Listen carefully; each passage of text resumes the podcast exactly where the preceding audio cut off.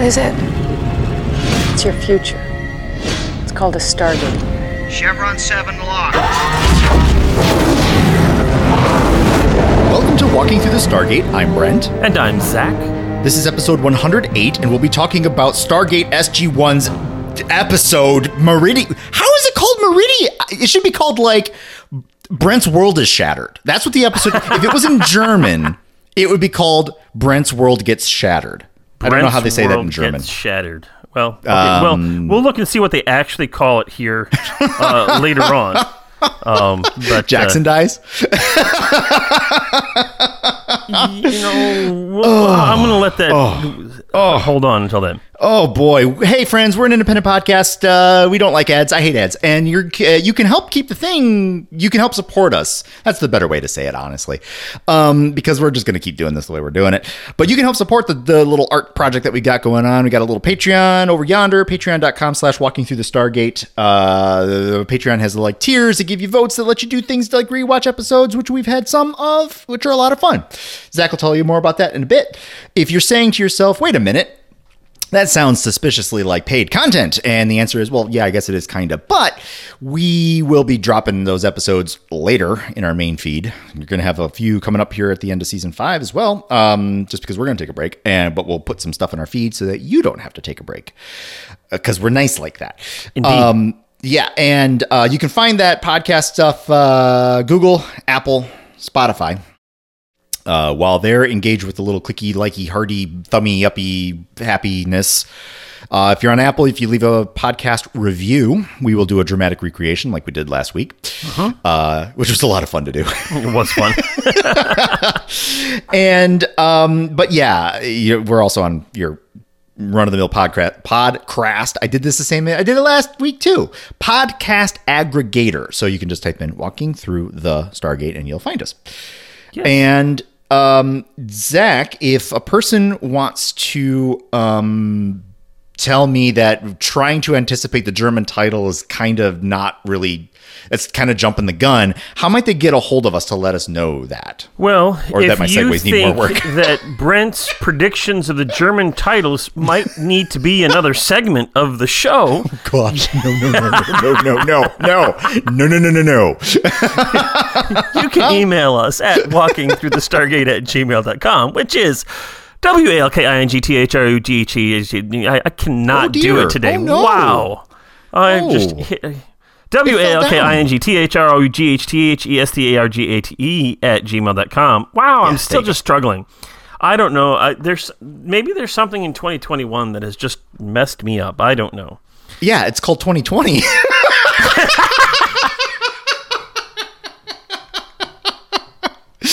it's okay. Okay, well, in There's, any case, there's this thing called recovery. Yeah. Well, in any case, you can you all know the email address. It's walking Yes. through the Stargate at gmail.com. You can Yep. spell that. It's not that hard. you can also like find us on Twitter at Stargate Walking Mm-hmm. and share your thoughts there. You could also go to the Facebook page and Facebook group. Thank you to all of you who have been hitting that like and follow button on Mm-hmm. the, the, the Facebook group, uh, Facebook page. Uh, go ahead and join the Facebook group if you want and uh, participate in the conversations there as well. I tell you, Brent, there has been a lot of chatter on Facebook Oh, uh, about this episode, Oh, and e- everybody is anticipating with bated breath Oh, what we're going to talk about, which is no small amount of oh, there was a lot. stress on, on us. So you know, we got to bring in Well, our A you. game. There's no stress on me. Oh, okay. I'm like, how can you talk about this episode and not spoil anything? Oh, we'll we'll get into it. We'll right. get into it. Um, and of course, you can go to our website wtts.space. Um, space. Um, and and if you can't remember wtts.space, you can also go to walkingthroughstargate.com and find the same thing. Yes. So you got both of those. Um, and of course, we've got a Patreon that uh, Brent mentioned earlier. Uh, as a Patreon uh, supporter, you get instant access to our The Other Side of the Gate podcast with me and David, and our Stargate Second Chances podcast, and we watch rewatch old episodes. Uh, you get instant access to those uh, as soon as they drop. Uh, so you can get different uh, levels there for that. Yep. So if that's something that uh, you want to participate, I invite you to go to patreon.com slash walking through Stargate and sign up. So with all of that, Brent, shall we dig into this episode? Let's get into it. Okay. yes. So, this episode is directed by William Waring. And this is his uh, only directing credit this season. In fact, it's his first directing credit, not only, as far as I can tell, of Stargate, but of like anything. This was the first time. Really? Yeah. Uh, now, he is by trade a camera operator uh, and such. So he's Wait, the, what? yeah. He's the guy that operates This- the camera. This episode? Oh my! Wow! Wow! They entrusted this one to a, a newbie, Yep. a cameraman. Yep. Wow. Yep. Okay. Sorry. carry Um, on. So carry on. he has. This is his first episode. Uh, he has one uh, additional episode in season six. He's got one in seven, Okay. two in eight, three in nine, five in 10 Mm-hmm. Uh, throughout the course of SG One Atlantis and Universe, he will direct a total of thirty-eight episodes. So Yes. you know he's got he's got, and of course he's been doing a lot of stuff. He does a lot of camera work and such uh, outside this. So um, he's certainly within the world of Stargate, uh, Oh, even if he's not directing. Um. I mean, I guess it's a tiny bit spoilery to be all like, like, like, wow, but wow. Yeah. Um, Carrying on. He he does, uh, you know, a, a great job with this episode. I think. Mm-hmm. Uh, he was born in Belfast, Northern Ireland. Mm-hmm. Uh, he has worked on It Chapter Two, and he's also done some work with Game of Thrones. Oh, okay. Uh, as I mentioned before, he is primarily a camera operator, and he started with SG1, as far as I can tell, in roughly 2001. So that would have been Mm-hmm. season four or so. And he stuck with uh, the series all the way through to the end and into the other series as well. Mm-hmm. His earliest credit, according to IMDb, as far as I could tell, was as an editor for Mm-hmm. a short film named Debts that came out in 1986. Okay. Um, what I know about Debts is that it was directed by a guy named Stephen McCollum, uh, and it was an animated short film. Mhm. That's it. That's all you got. I mean, uh, there were you know the various voice actors and such that I could have gone through, but there is no. There's no plot that I found on IMDb. There's no description of it. I don't know anything else about it but this. Uh, I mean, I mean, it might there, there there may not be a plot. It could be. Um, my my suspicion is that it's probably somebody's, um, you know, um, uh, master's level project or something Oh yeah, uh, that yeah, somebody yeah, was yeah. doing, uh, Yeah. and and he helped out in some capacity. So Yeah, and they were like, you know, I got to come up with something. I got to come up with some idea in order to graduate. And they're like, I don't know, I've got nothing except Yeah. for these student loans. Oh wait a minute, debts. debts. Hey, there you go. That could be exactly what it is. Who Mm-hmm. knows? Maybe the debts are monsters, and they they you know they're like bill collectors. They come knocking on your door and they try to eat you or something. They knock at and you got to fight them back and find out bones. some way to navigate that. And who knows? I don't know. Who? If you know what debts is about, let us know. Yeah. Email Yeah, us at you go. walking through the Stargate at gmail.com. That's W A L K I N G T H R U G H T H G H T H. Dang it, it's G H T H. It's the G H T H E. Yeah. T H R O U T H R O U G H T H E S T A R G A T E at gmail.com. If you can master the G H T H, you're home free. Yep, yep, yep. Uh, okay.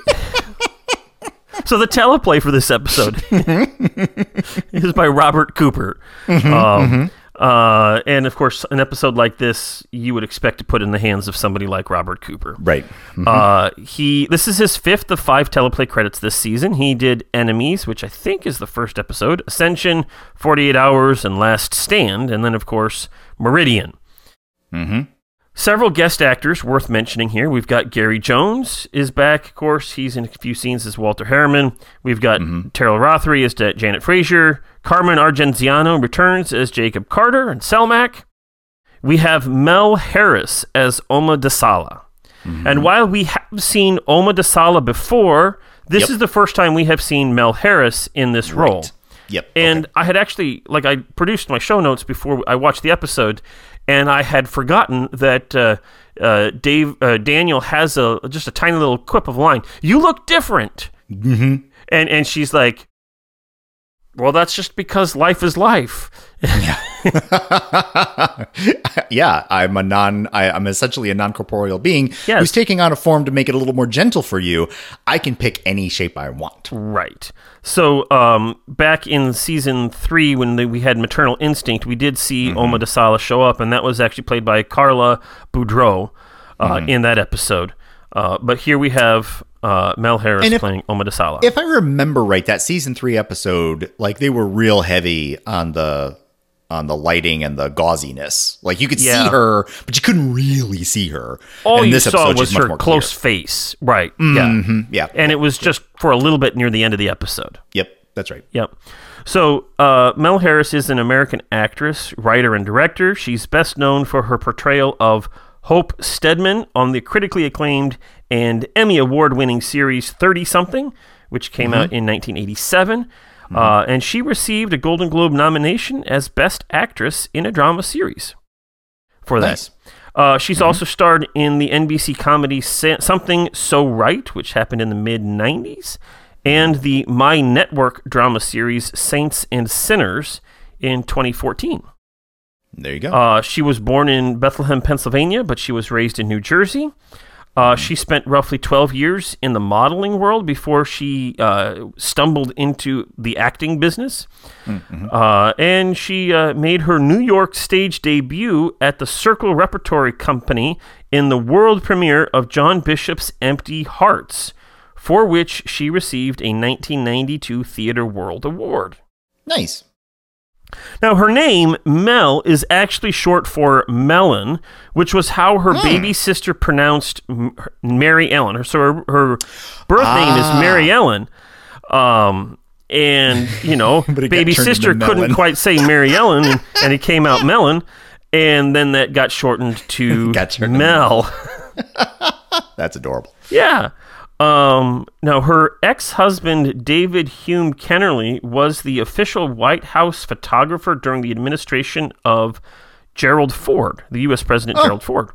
Uh, now, while the couple was still married, Mel Kennerly, as she was known at the time, won quite a bit of money in the game show The $10,000 Pyramid. Oh, Uh, so like in September of '85 or so, uh, she was on that show and she won some money and she introduced herself there as a professional dog trainer. professional dog trainer. Yep, that's what she says. Uh, at least that's what Wow. is, this is what IMDb says. You know, Uh, yeah, yeah, of course. Um, and it also had a little trivia there that when she was offered the role of Oma Desala, she took it for her son Byron, who was a huge Stargate SG-1 fan. Oh, nice. And when she had this opportunity, uh, she said she had to take it. Uh, and she apparently she and her son had previously toured the Stargate sets in Vancouver a couple of times, Once, once or twice. Now, her first IMDb credit came in 1986 when she played Girlfriend in an episode of Alfred Hitchcock Presents. ah, So, memorable role. yes. Now, she was the girlfriend. She, w- not, I mean, not even the girlfriend. No, she, was just girlfriend. yeah. Who are you? I'm girlfriend. I mean, not even singular. I mean, that, that. I mean, that's that's. I mean, I'm, anyway, carrying Yeah. on. All right. So uh, the next actor I want to talk about is Corin Nemitz. Uh, now I already all looked at this and I always thought it was Nemec. That's how I pronounced it. Um, but as I was reading through uh, on the uh, IMDb, it says his surname is actually pronounced Niemitz or Nemitz. Um, so Okay. there you go. He plays, of course, Jonas Quinn. Uh, his name comes his name comes from his nickname Corky, uh, given to him as a child by his grandmother. Uh, he was born in Little Rock, Arkansas, and then he later moved to Atlanta, and he now lives in California. And his first acting parts were in the series Webster in '83 and Sidekicks, uh, which was started in '86. He then got a part in Tucker, the Man and His Dream, which was directed by Francis Ford Coppola, uh, and then followed by lead roles in I Know My First Name Is Steven and My Son Johnny. Uh, and then he also got the lead role in the series Parker Lewis Can't Lose. All of those were relatively early in his life. Parker Um, can't lose. I think I know that one.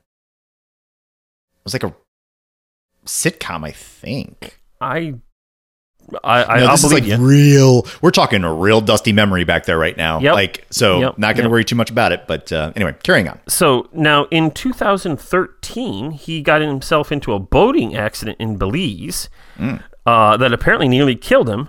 Uh, and here's a quote. He says, The whole right side of my body was shattered.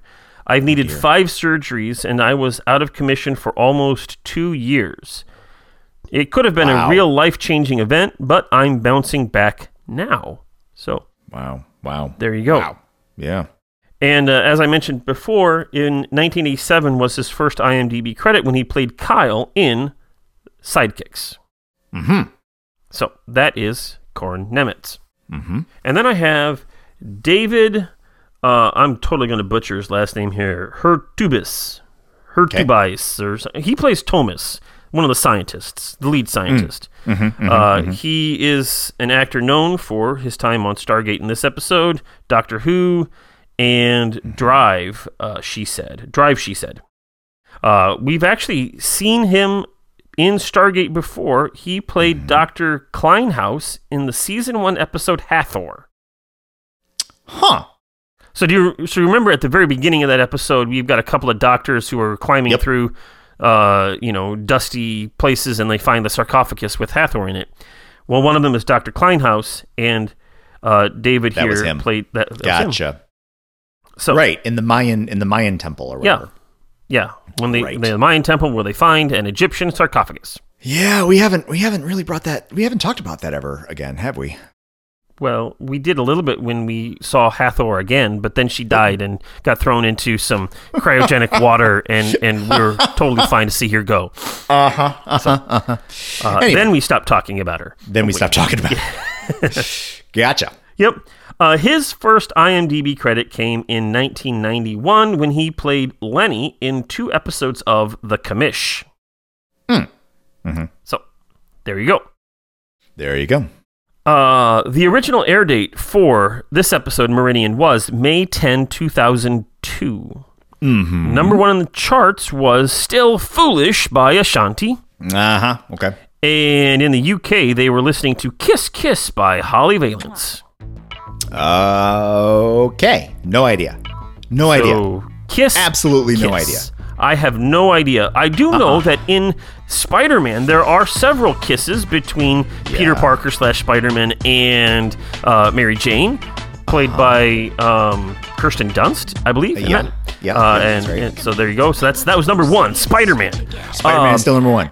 Spider-Man still number one. And what you find out is that people are not always faithful to one another, and unfaithful becomes number two.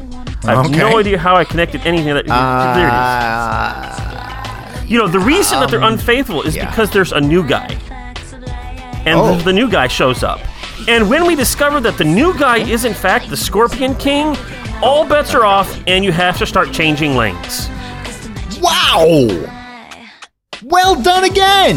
There that was you go. actually relatively coherent. Yeah. you know, all of a sudden I started reading, like, hey, I can make this work. Hey, these these these concepts can connect, and this is how. there you go.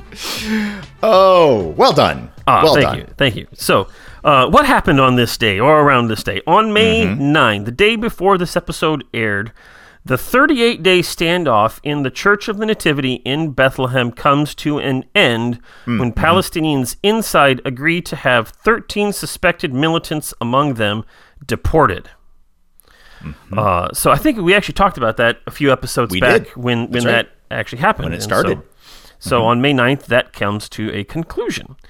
Also on May 9th, in Kaspisk, Kaspiisk, uh, Kasp, uh, it's a Russian town, mm-hmm. a remote controlled bomb explodes during a holiday parade, killing 43 people and injuring at least 130. Dang. Yowzer. Yeah.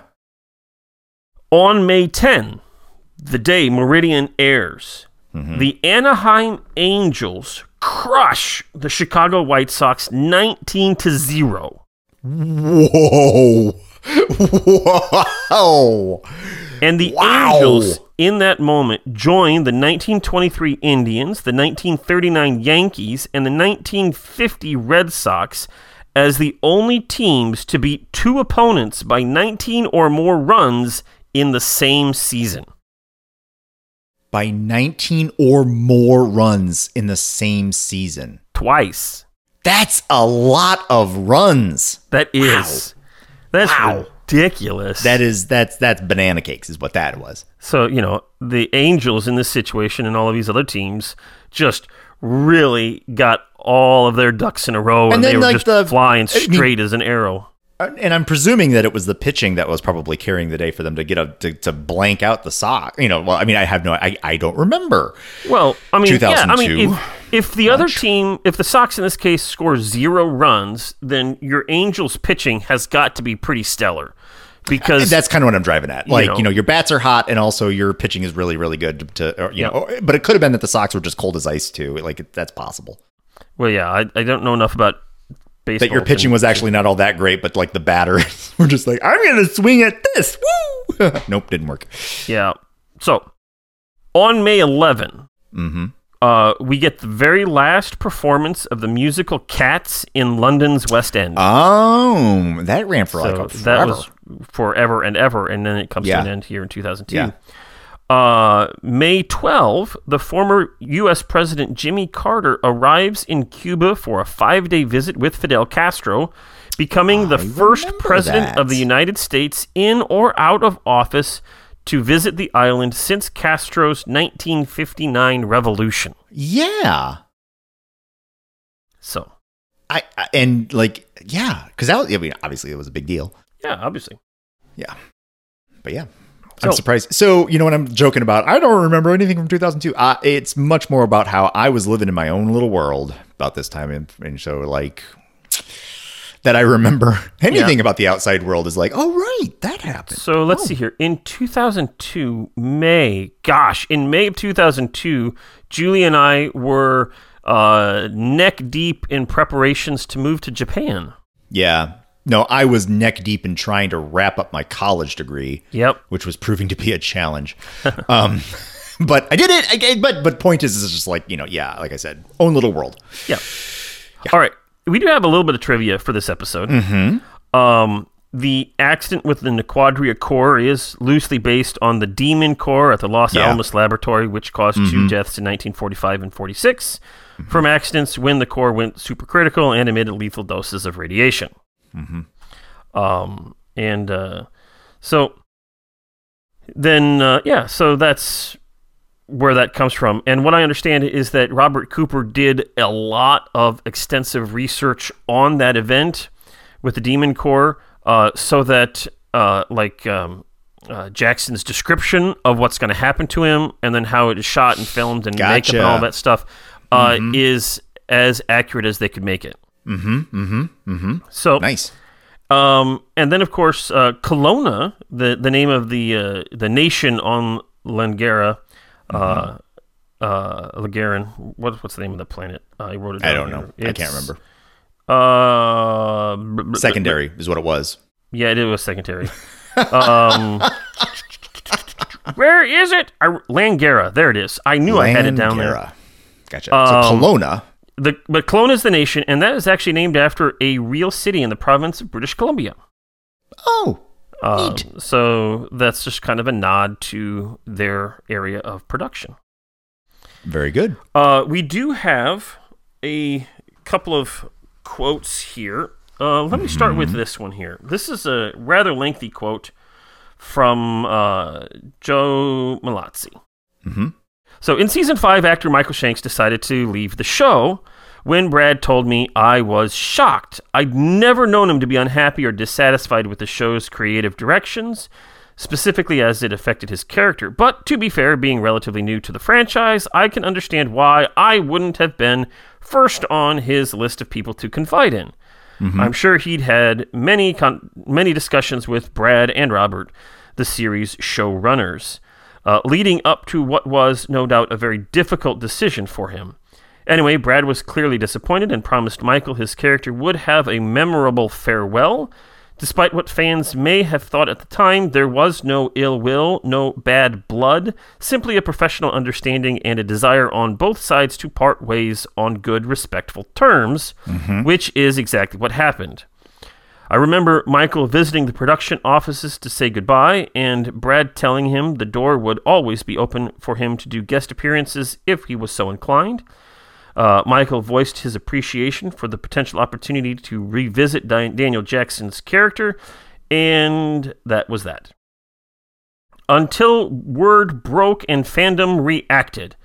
To say a lot of fans were displeased would be an understatement. The mm-hmm. boards lit up. The fans were furious, and I didn't blame them. Daniel had been there from the beginning. Hell, he'd been there before the beginning as a character in the mm-hmm. original Stargate movie. He predated SG1, and over his mm-hmm. four plus seasons on the show, had been the team's moral center. Losing him was a huge loss, not only to the fans, but to the show's creativity as well as as well as Daniel Jackson had always offered that strong civilian and philosophical counterbalance to SG-1's forceful military approach. Mm-hmm. More than Teal'c, Daniel Jackson was the true fish out of water, braving his strange, often hostile environs in surprisingly spectacular fashion. His absence would hurt not only his fans, but the show as a whole. Realistically, however, there was nothing to be done. The decision had been made, and we had to live with it. We also had to live with the fan anger directed at us for letting him go, and, more pointedly, for creating the circumstances which, in their minds, forced Michael to leave. To hmm. say I was surprised by the criticism, well, let's call that another understatement. I wasn't aware of any creative issues surrounding the Daniel Jackson character. I went back and looked over the episodes produced to date, and to my eye, Daniel Jackson was well represented in episodes like Beast of Burden, Summit, and The Last Stand. Mm-hmm. And as the online outrage swelled, it suddenly dawned on me that there were was a fundamental difference in the way the Daniel Jackson fans and I saw the show. To them, the relationship between Jack and Daniel was the heart of the series, and they felt the show's fourth and fifth seasons greatly lacked in all this in this all important dynamic. To my hmm. mind, however, SG1 was about the team, although I was always mindful of the print ads for the series that always said Richard Dean Anderson in Stargate SG1. And as a result, I measured the success of each season by its ability to shine the spotlight on all four of our main characters in an equitable manner. Clearly, it was a divide that couldn't be bridged, and as season 5 ended and work on season 6 commenced, that divide started to widen. Huh. Huh. Huh. So I don't know if I can. Uh, yeah. There's. Hmm. Boy, there's a lot of information in there, isn't there? Yeah. Um, so you know, as I was reading that, uh, this like when I was reading that and putting that in yesterday, I'm like, this is fine, no big deal. And now as I read it this time, I'm like, gosh, that really opens up a lot of stuff that for for Brent that may or may not be spoilery. So, um, we'll get into it when we get into it, but I will say this at this point. Zach and I spent a decent amount of time before we hit the record button acknowledging that we're going to have to set some ground rules on this conversation. Yeah, and um you know and you know I, I i i think i said it plainly before we started recording and i'll say it plainly again. Like you know like zach you're not responsible for trying to like preserve me in any way though i am asking like you know dude you're going to be in a bad position because you're not going to be able to react to just about anything that i say. Um but i will confess right now that um i don't know if my memory is serving me correctly uh, I'll briefly mention this. Obviously, trying to remain spoiler free for a series that's beloved and 20 years old and wants to get back on the air is basically an impossibility. And I have been very diligently trying to stay free of information for the express purpose of keeping this project together right.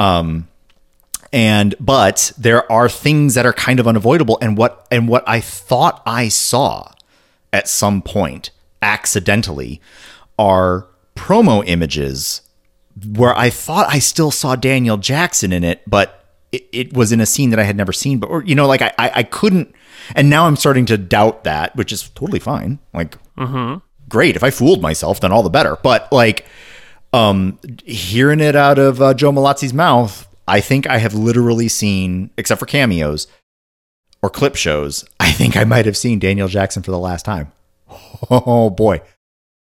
Okay. Okay, I'm going to chew on that, and you can keep going if you'd like, Zach, or if you have something to say. That's, it's, uh, Um. dude, I'm so sorry. This is going to be probably the hardest episode you're going to have So to do. intergenerational farming, Brent. Oh yeah, yeah. we decided that that was going to be our safe word. So uh, if ever you hear one of us shout out intergenerational farming, that means we have to stop, take a step back, and regroup. so there is so much there, Brent. Um,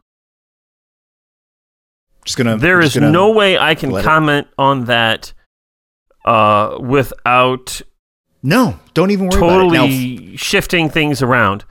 Um, so listeners, you, I was thinking about this earlier. Listeners, you're going to have the advantage of being able to scream at your device. like you can, you can just let fly every spoiler right now. You can just be like, like, and as we go through this episode, feel free to do it. Go ahead and let it out. Zach is on, is in the unfortunate position of not being able to do any of that. not Right. a bit. Not a bit. okay, well, um, let's see here. I have Yeah, you had another quote, didn't you? yeah. So I was actually gonna um oh my he, Joe S- Joe Mallozzi also says this about this episode. I know, I know, most of you assume my heart is made of stone, but believe it or not, the ending of this episode always gets to me, even more so that time has passed. I wasn't a fan of the ephemeral cuttlefish, but I did think uh, Corin Nemitz gave the best performance of his Stargate run in his heart in this heartbreaker of an episode. Mhm. Um, I don't know. Oh, gosh, I don't know. Okay. All right. it's this- okay if you literally can't say anything. You just can you can say that. You can say I can't say anything. So I'm and say everybody this. listening is going to know what you mean, and I, don't, and that's fine. I understand. I'm going to say this because uh, I need to. okay. Um, this is an introduction to Jonas Quinn. We will see him Oh. again. okay. He is Nice. coming back. I kind of had that feeling. So, um, They were setting him up. I was a little surprised. Um, or wait, let me make sure that I get my characters right. Wait, wait, wait, wait, wait. Jonas Quinn. He's um he was the, the scientist. He wasn't he the emissarial scientist dude from the other planet or no? so he's the guy that came back with the Naquadria. He's on Earth now. Yeah. Yeah. Right, but he intoned that he was going to go back somehow.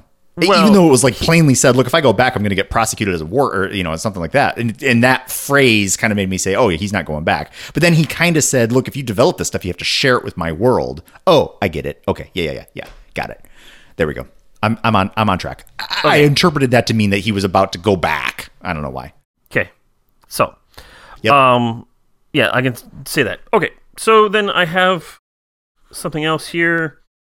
Um, yeah, when the fans heard about Daniel Jackson's departure, holy Mm-hmm. smokes, were they torqued off. There Yeah. were Save Daniel Jackson campaigns all over the place. They even placed an ad in a prominent Hollywood newspaper to show their solidarity with Shanks. Um, and of course, this was when uh, the series was moving from Showtime to Sci Fi between Yeah. five and six. And all of this was like, Sci Fi was like, dude, the fans are ravenous about this. They're, they they want No press is bad press. Yeah, exactly. Yeah. They're all like, "Hey, if if they're this passionate, this is going to be a good thing." So, um, uh, let's see here. Shanks says something. I think this episode might stick in my memory. Something You happens think? to Daniel, and he packs his bags and moves from on from where he was at the time in the series. Yeah. That had to have been sarcastic. Oh yeah. Oh yeah. yeah. You know. Oh, wow. He continues. Says that was kind of emotional. Everybody was saying goodbye to every to an everyday thing. I mean, Mm-hmm. these people become your family, and the ramifications of that never really dawn on you until afterwards. Mm-hmm. But I think I realized that what we had was coming to an end. There was a lot of Hmm. emotional stuff on set, and it was difficult. I think the episode turned out well considering the different agendas that were met, so there's no discontent there. Uh, but what kind of closure can you achieve in any one episode? However, when all is said and done, I think that for what it was meant to do, Meridian was more than adequate and serviced my character well. Dude okay uh there's the part of me that is the performer which is just the lighting and the fact that uh, we've accidentally captured my genuine reaction to the realization that daniel jackson is dead oh. because like i said i had this like this back of the mind thing of like wait a minute but i'm like but i'm pretty sure i've seen stuff right like that thing was telling the back of my mind was telling me that this was temporary, that this looks like the killing off of a character, but that something was going to happen. Um, you know, before we started recording, uh, Julie was asking me, like, do I feel, did I at least feel like I wanted to immediately watch the next episode? The answer is yes, yes, I really wanted to keep going with it, but I'm going to stay on pace. But dude, Daniel Jackson's dead. Whoa, what? Yeah, what? What? yeah, yeah. Dead.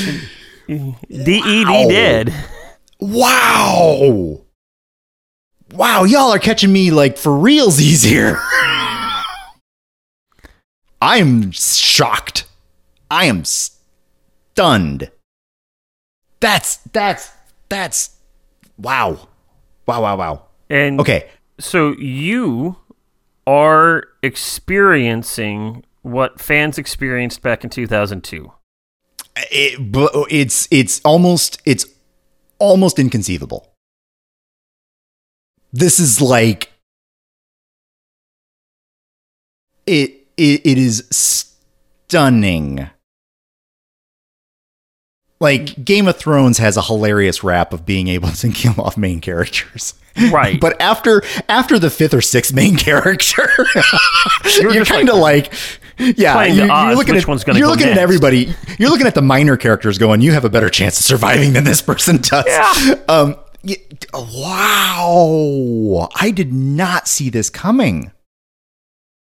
Well, there you go. I mean, I was, I was, I was, I was joking it up, like, because again, like, you know, I, I've really done my best to remain spoiler free, but I do know that there are cast shifts still to come.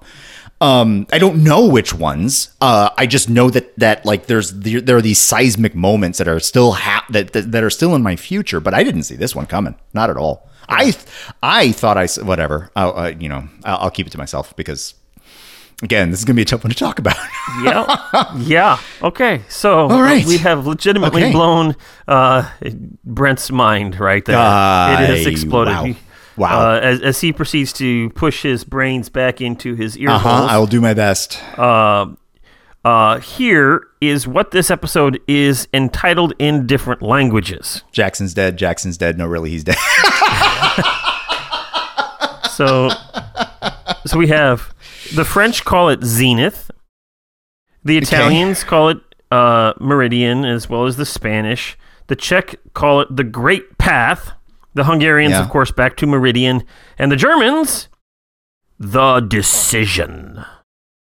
Uh, yeah, yeah, yeah, yeah. Okay, but but real quick here, Yes, was Meridian referencing anything in specific? I don't remember. Um, so is it liminal? Like, is that what they're trying to get at? I don't know. Are they? Tr- I- I- but Zenith makes a degree of sense. I don't know. I'm going to interpret Meridian as a passing through from one side to the other, yeah, um, I think that's splitting splitting in half. That's that's probably you know the the the boundary line, Yeah. the border, Mhm. uh, crossing the line from one area Mhm. to another area. Um, that's probably our, our best bet. All right, shall we get into the synopsis? Good gracious, we're 40 minutes into our podcast and we're just now getting to the synopsis. Folks, I think this uh. may be may be a long episode. Wow. Okay. Yeah. You you start getting into it. I'm going to collect myself here. Okay, here we go. All right. Don't touch me! SG1 pours out through the gate onto the into the SGC. They are all agitated. Daniel is beelining it to the infirmary. Something is wrong. Hammond follows his flagship team trying to get answers. Samantha hastily lays things out for the general. Daniel was exposed to a lot, I mean a lot, of radiation. He may in fact still be radioactive, ergo, don't touch him. None of the others were present when the accident occurred, but the Kelownans, who are they? I don't know. We'll get to them in a little bit. Just second. But they're saying that Daniels tried to sabotage one of their scientific projects. None of his teammates believe that this is what happened. However, the details are a bit sketchy. Right now, as Daniel is whisked into the infirmary to get cleaned up, Samantha reveals the reality of the situation. Daniel has received a lethal dose of radiation. Hammond calls for a briefing. He needs to know what happened, and he needs to know it now. SG 1 was on the planet Langara. Langara has multiple superpower like nations locked into a political Cold War, not unlike that of the US and USSR of the mid to late 20th century. The global technology of Langara is roughly analogous to the 1940s America. SG1 was visiting the people of Kelowna. Uh, they discovered the Stargate, uh, several years before and were using what they've learned already to assist with their war effort. In this case, it's working with an unstable variant of Naquadah called Naquadria to build a weapon of mass destruction intended to, quote, keep the peace. The Kelownans were eager to see what the SGC might be able to give them and were looking forward to opportunities for trade. The Kelownan advisor to the High Minister, Jonas Quinn, was showing SG1 around uh, their, one of their high security scientific research bunkers, showing them the lab where the scientists were working with the highly radioactive Naquadria. Back at the briefing, Jack reveals that the Kelownans are accusing Daniel of attempting to sabotage their research. Jack doesn't believe that for one instant. The Kelownans are lying. Hammond wonders what Daniel has to say about this. Jack visits Daniel in the infirmary, but Daniel doesn't seem interested in talking about what happened in Kelowna. Instead, he explains that because of the intense exposure to radiation, his body will begin to disintegrate, causing lesions, fluid buildup, bleeding, grade A discomfort, and pain as he slowly dies over the next 10 to 15 hours. And there's nothing anyone can do about it, so, ugh. Jack suggests reaching out to the Asgard or to the Tok'ra for aid, but Daniel doesn't believe his life is any more valuable than anyone else's. Uh, actu- actually, truth be told, he thinks his life is less valuable than everyone else's. The SGC should not expend extra resources to save him. Jack asks his friend what happened. Daniel says it doesn't matter. Jack presses him for an answer. Daniel reveals there was an accident, a big one, and that the scientists want to blame Daniel rather than accept the repercussions of what happened. Despite Daniel not wanting ex- any extraordinary measures taken, Jack sees the general to look for extraplanetary solutions to his problem. Hammond reveals that the Asgard can't be reached right now for some reason, we don't know why, and that Jacob Carter is currently unavailable as he works to gather the few Tok'ra undercover amongst the Goa'uld that are left. There are not feasible options right now. The depth of sadness and desperation fills the room. Neither of them can quite put the heartache into words. Jack checks in on Carter in her lab. She's been studying the Naquadria numbers. The substance is far more powerful than Naquadah and may hold the key to building hyperspace and shield technologies, something the SGC has been trying to do for a long time. The SGC needs to get their hands on some of this material. The general writes a letter to the Kelownans in order to reopen diplomatic dialogue. O'Neill is not happy with this. He doesn't want anything to tarnish Daniel's name or to suggest that Daniel was guilty of anything in this, and he is livid that Hammond may actually suggest to admit to something of wrongdoing. However, Hammond's letter is crafted to apologize while not admitting any guilt. This is, you know, grade A politics here going on. He orders O'Neill to return to Langara to Kelowna and deliver the letter. After delivering the letter, Jack goes to talk with Jonas. He appeals to him to admit to his government that Daniel did not attempt sabotage. Jonas is feeling trapped as well. He believes this project is absolutely vital to the survival of his nation. The narrative of what Daniel may or may not have done is too entrenched in the narrative of the Kelownan government. Jack continues to press the subject. A weapon of mass destruction will never have the desired effect unless, and maybe not even then, it is used at least once. Oh, and by the way, Earth wants the Naquadria in order to build defense shields, not offensive weapons of mass de- destruction. So we're, yeah, I want this stuff. Back on Earth, Janet Fraiser tells Carter that there's nothing she can do for Daniel except sedatives and painkillers. Carter volunteers to attempt to heal Daniel with a Goa'uld healing device. She's uncertain and could easily make things worse because she doesn't really know what she's doing, but Daniel nods and she gives it a go. Unfortunately, it doesn't seem to work, and Daniel begins seizing. As Dr. Fraiser and her team work to stabilize Daniel, he slips into a kind of vision where he meets Oma Desala, the ascended ancient whom they met on Kheb, who cared for the Harcesis child born of Sha're and Apophis. Now, Jack visits Daniel again and tells him that he won't let the Kelownans defame Daniel as a saboteur. Daniel, Daniel inquires as to why. And Jack admits that he respects and even admires Daniel. Daniel re enters his dream. Oma, in her typically cryptic manner, invites Daniel to ascend to a higher plane of existence. How? Release your burdens. Okay, consider them released. Um, yeah. It doesn't quite work like that. Yeah, I didn't think that was going to be that easy. Meanwhile, Jonas has a change of heart. He realizes how absolutely powerful the Naquadria can be. He's disturbed by the horrific deaths of the scientists and equally horrified at the glee of his superiors when they saw the power of this material. He steals as much Naquadria as he can and takes it to Earth. Jonas admits to Jack what really happened. There was an accident as the scientists were working on the Naquadria. A radiation spock, spike knocked all the scientists in the room to the floor. Daniel, Jonas, and Thomas, the lead scientists, were in the observation room when this occurred. The core was building up to an explosion, an explosion that would easily have destroyed the whole city. Thomas runs away. Jonas cowers behind the protection of a presumably lead lined wall. We don't really know, but you know, hey, he's okay. Daniel, on the other hand, draws his sidearm and shoots the glass. He dives through the glass and slams to the floor. Crush! He pulls the Naquadria core out, avoiding the impending disaster, but as a result, he kills himself with radiation poisoning. Daniel is speaking with Oma again. Being honest with himself, he feels his whole life has been a failure.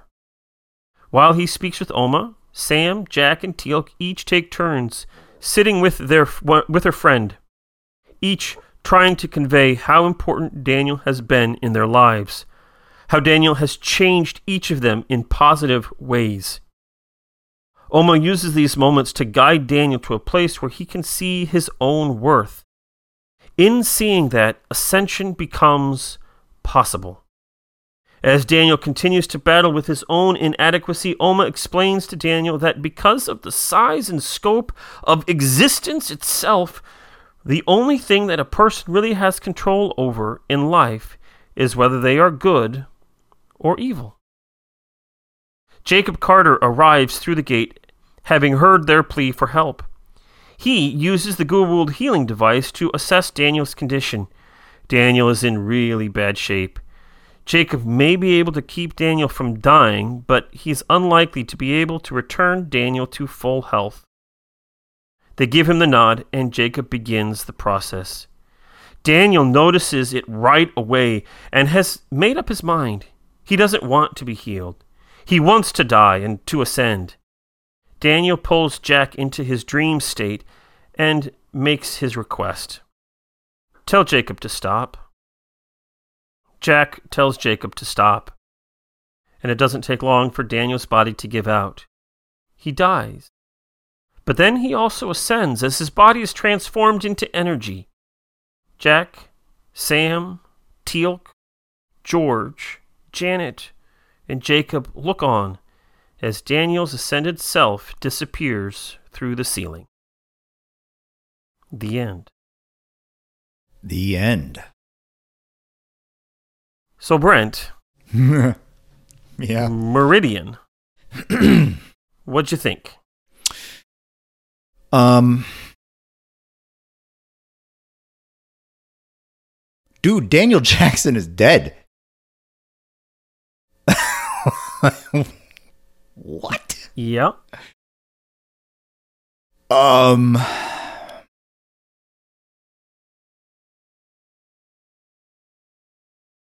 I am.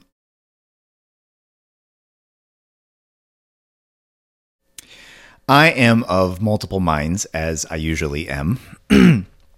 uh, there is the there's the aspect of television entertainment which I think that um, I, I'm willing to be critical of fandoms in general, where they get um, what I think is unreasonably possessive of the story. They get unreasonably possessive of of the people who are the actors, of the people who are the writers, of the people who are the producers. Like people are people, and people sometimes need to make decisions that change things. Um, Right. to assume that a person is going to stay employed at a specific spot for the rest of their lives is complete lunacy. Um, and to allow that allow the natural impact of such decisions to spoil someone's enjoyment of something i think is is is unfair which is i mean that that word gets tossed about a lot and i mean that like in its heaviest sense like nail it straight into the middle of that meaning that is unfair Mm-hmm. um uh and michael shanks wanted to make a transition and he that that's a 100% legitimate decision. And sounds like he was well supported. And boy was he given a send off man oh, wow.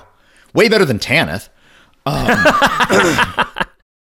and to be fair, um, Tanith wasn't his title character. yeah, yeah, of course, of course. But um uh yeah, I was I was not realizing how much weight I was putting into what I th- I mistakenly a a mistaken memory.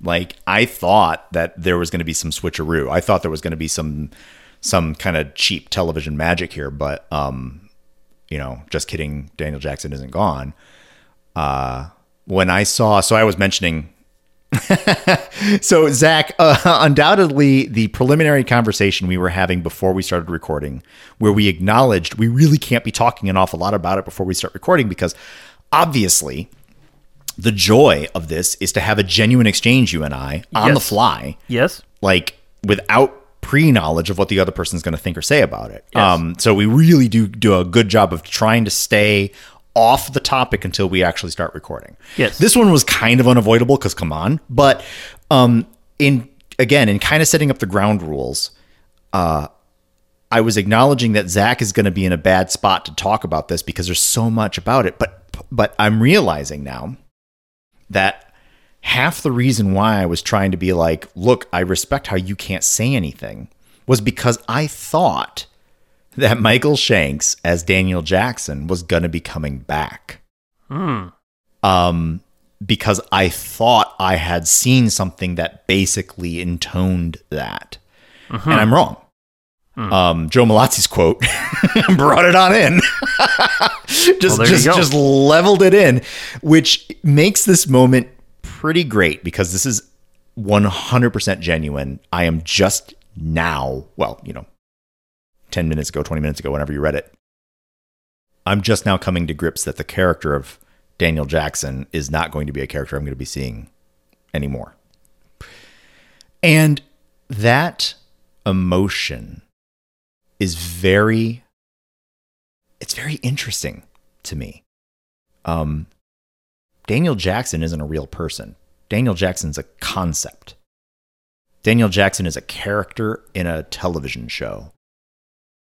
Daniel Jackson's words and deeds are the imaginations of people wanting to tell a story within a bound of television production.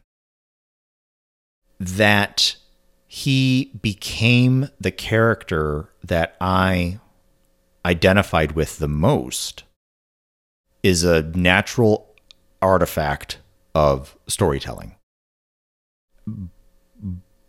But to have that character removed uh, is stunning. But I, um, I'm choosing my words very, very carefully. Stunning is also another one that gets tossed around a little too easily, but I'm literally stunned. I was joking earlier that um, as the episode was wrapping up, I was literally sitting on the edge of my seat. Um, and uh, processing processing the emotion of losing a character is just really really interesting i mean again like the character is the character is fake um but the character represents something Mm-hmm. and I don't actually think that the representation is gone. Yeah. Jackson represented the moral core. Mm, he represented one of the moral cores. Uh, he represented the inquisitive, trusting moral center. And I doubt that the inquisitive, trusting moral center is actually going to be absent from the show. It's just going to take a new face but that is a that's a that's a risk man i don't know how many television shows i've seen where a central character for many seasons is replaced and the replacement just doesn't work Mm-hmm. um, mm-hmm. that they're trying to capture the magic that they had and it was a mistake to try to capture that magic but if but if what that means is that the inquisitive trusting moral center of the team is irrepl- is not replaced like that's wow wow like what um so I'm interested to see. And again, I mean, like this, it's impossible for me to be thinking about this without at least some foreknowledge. At the time that this episode came out, there was. They knew that they were going to have a season six, but that was, I mean, that, that that's all they knew.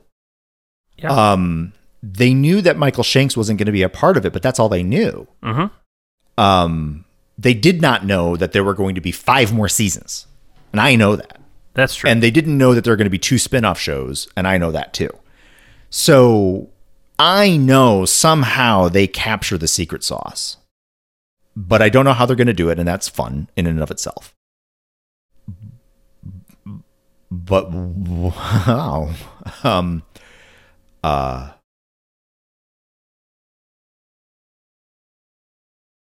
Boy, it's interesting to me just how much of a gut punch this is. I'm not I wasn't expecting it to be this much of a gut punch. Hmm.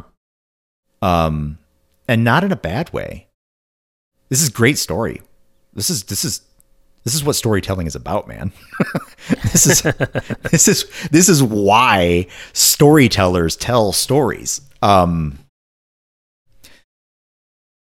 you know, I've I, this past this past year, I've actually, um, you know, been proximal to the grief of loss in ways that I was not expecting. Um, and this is a different grief. It's not the same, but it is no less real. Yeah. Super interesting. I've got so much else to talk about too. Um, I'll give you a beat, but I understand if you say if you if you have to say you can't say anything, I completely get it. But I mean, there's So- the elephant in the room. Right. So, um, so it's. I don't think it's a secret that Daniel Jackson was my favorite character of the series. Uh, in part because I resonated so well with that that character. Mm-hmm. Um, you know, like when he's sitting there with Oma Desala and he's saying, uh, well, I'm just doomed because I don't think I could ever be worthy. Um, you know, and he's just talking about that existential uh, feeling that, that everything he has done has just led to more problems and greater problems and, you know, bigger issues and, and, you know, failure after failure after failure. He was tasked with trying to keep Sha're safe and he didn't do that. And, and it was his curiosity that opened the gate up again and that led to her being taken and, and, you know, just all of this guilt that just is piling up on top of him. Um, you know, I mean that that feeling of inadequacy is something that is a strong element of me. Mm-hmm. And so when I see that on stage or on the screen in this way with a character that uh, that you know wrestles with that legitimately, and, and Shanks does a great job of playing this character of Daniel Jackson, just not. I mean, you know, feeling like he's good enough. Um, and then, of course, Oma Desala is just sitting there like, look, this is plain as the nose on your face. They love you. You've made a huge difference in their lives. And yet, what is so plain is often so hard to see. Um, and, and I resonate that in my my own life. That has been Mhm. my experience of me. Um, and, and so to see that on the screen just hits me hard in the feels Yeah. um and and then to have acting situations like like you know O'Neill, you know Richard Dean Anderson, Amanda Tapping, and Christopher Judge when they each take their moment and say goodbye to Jackson. Mm-hmm. I mean, it's just like, oh man, especially Amanda Tapping. She's so good. In that moment, oh, but it just it hits you in the feels, and you just, I mean, it was just a moment that that just was like, oh, um, you know. I've seen this episode countless times, and I know how the story, quote unquote, ends Mm-hmm. right? Um, and I think uh, uh, Joe mentioned it in one of his quotes there, right? It doesn't matter; it still hits you in the feels, and you just feel it. Um, and and that was what this episode does for me. Um, and you know, as one, you know, I didn't see this episode when it first aired Mm-hmm. um, you know, I was trying to watch it when I could, but it wasn't until uh, season six um, when uh, I, I was able to start watching uh, SG One on a regular basis.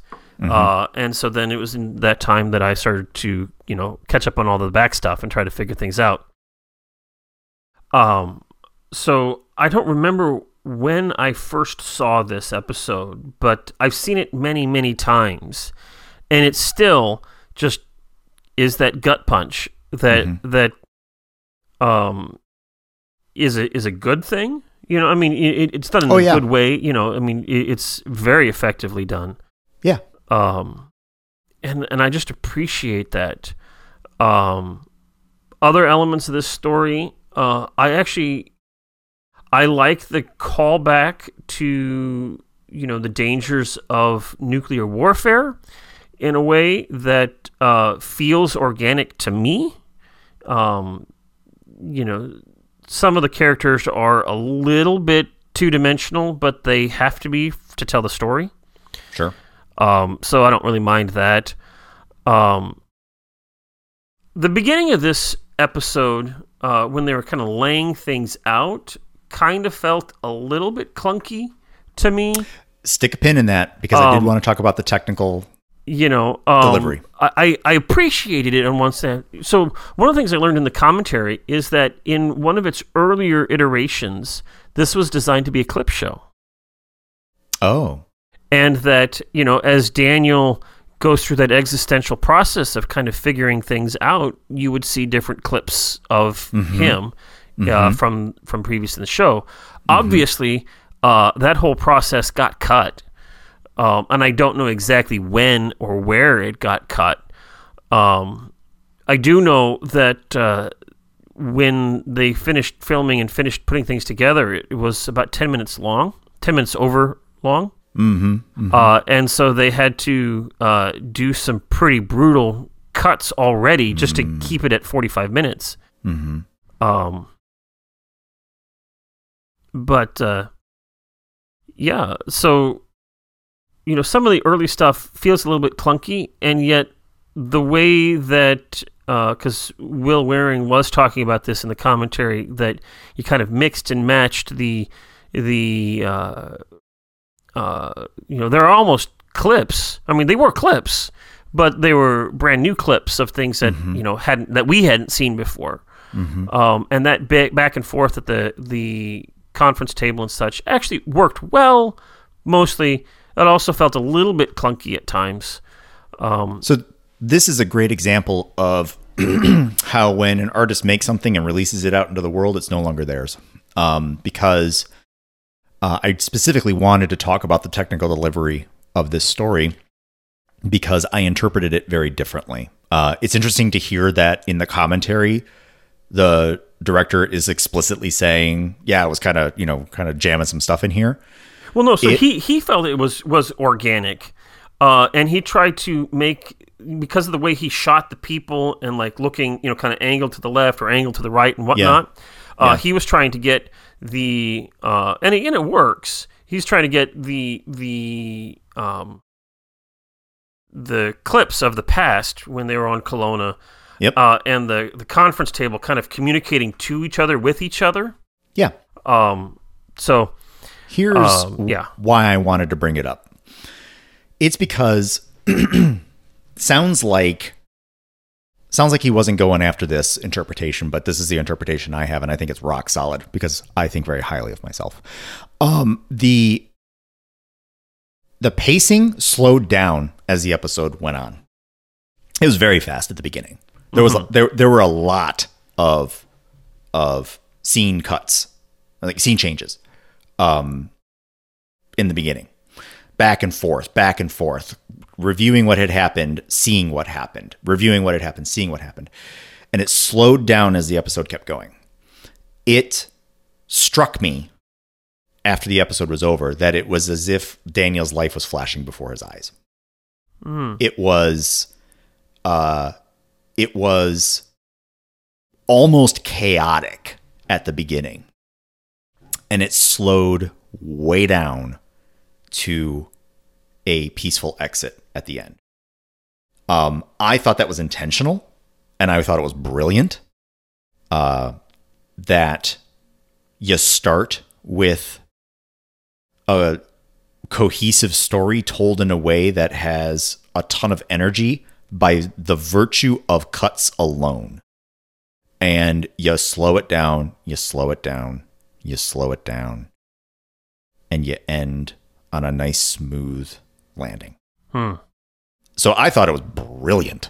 Um, but again, this really might be how now that the art is in the world, people will interpret it as they will and they'll put their own meaning into it, just like I did just now. But I thought that was just stunning, just just just f- f- brilliant television, brilliant television. awesome. Um, you know, for me at the beginning, and maybe it's because I've seen this episode many times. I'm not Mhm. certain. Mm-hmm. Um, the the beginning of the episode, as we were, I mean, there's so much exposition that needed to be needed to happen. Oh, for this yeah. one. Um, absolutely. I mean, and you know, there there are lots of episodes that have lots of exposition and and such. Um, and and this was no different, but even more so. Um, the the beginning for me felt like, like the opening credits, the very beginning, uh, the the the teaser at the beginning. That Mm-hmm. was just. Uh, uh, like, you know, walking out, you know, just boom, boom, boom. Oh, yeah. you you felt the the urgency of every moment of that. Was that a Um, one take? I, don't think so, but it certainly felt like one now that I'm thinking about it. It was. I don't think it was one take, but it was certainly designed to have that feel. Yeah. It was designed to have that because so like like all of that was done with Steadicam, so the camera was constantly moving and the people were moving around and all of that stuff. So you know, I mean, the, you know, Waring did a tremendous job of that. Um, it was when we got to the conference table, and we were now going back and forth there. Uh, it works. It works for me, and at the same time, it feels, um, you know, like I, I ponder: is there a better, more cohesive way of telling that story, such that you can tell the story instead of uh, talking about the story? Because like whenever you're sitting around the, the the conference table, they talk about the story and they don't like live the story, if that makes sense. Yeah. Um, but it it did give it did give me an anchor point. Mm. Um, I wasn't watching the story transpire. I was watching people remember, which is subtle but very different. I was firmly anchored in the what 19 hours of Daniel Jackson's death right, and we were constantly going back. We were we were all we were we were getting tossed back into the story very regularly and seeing what happened.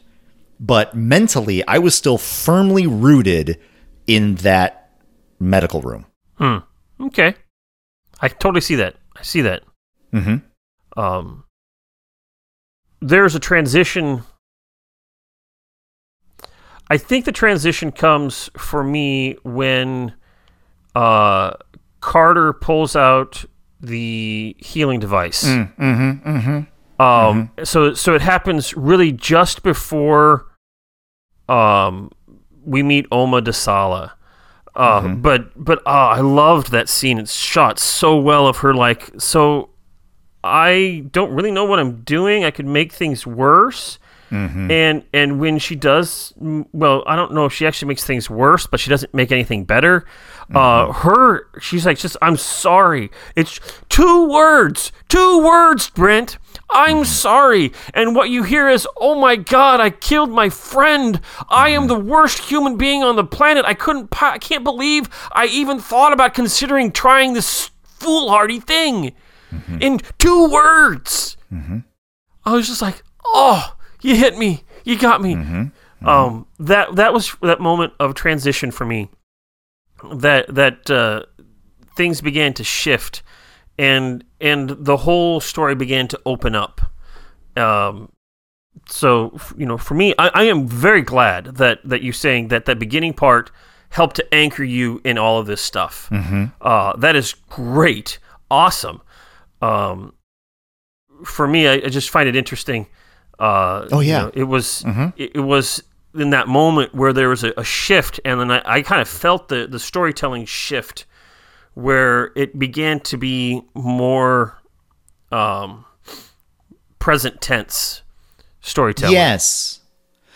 And I I also wanted to highlight that emotional payload because I had boy, I like uh my voice is cracking right now. it is completely unintentional. and um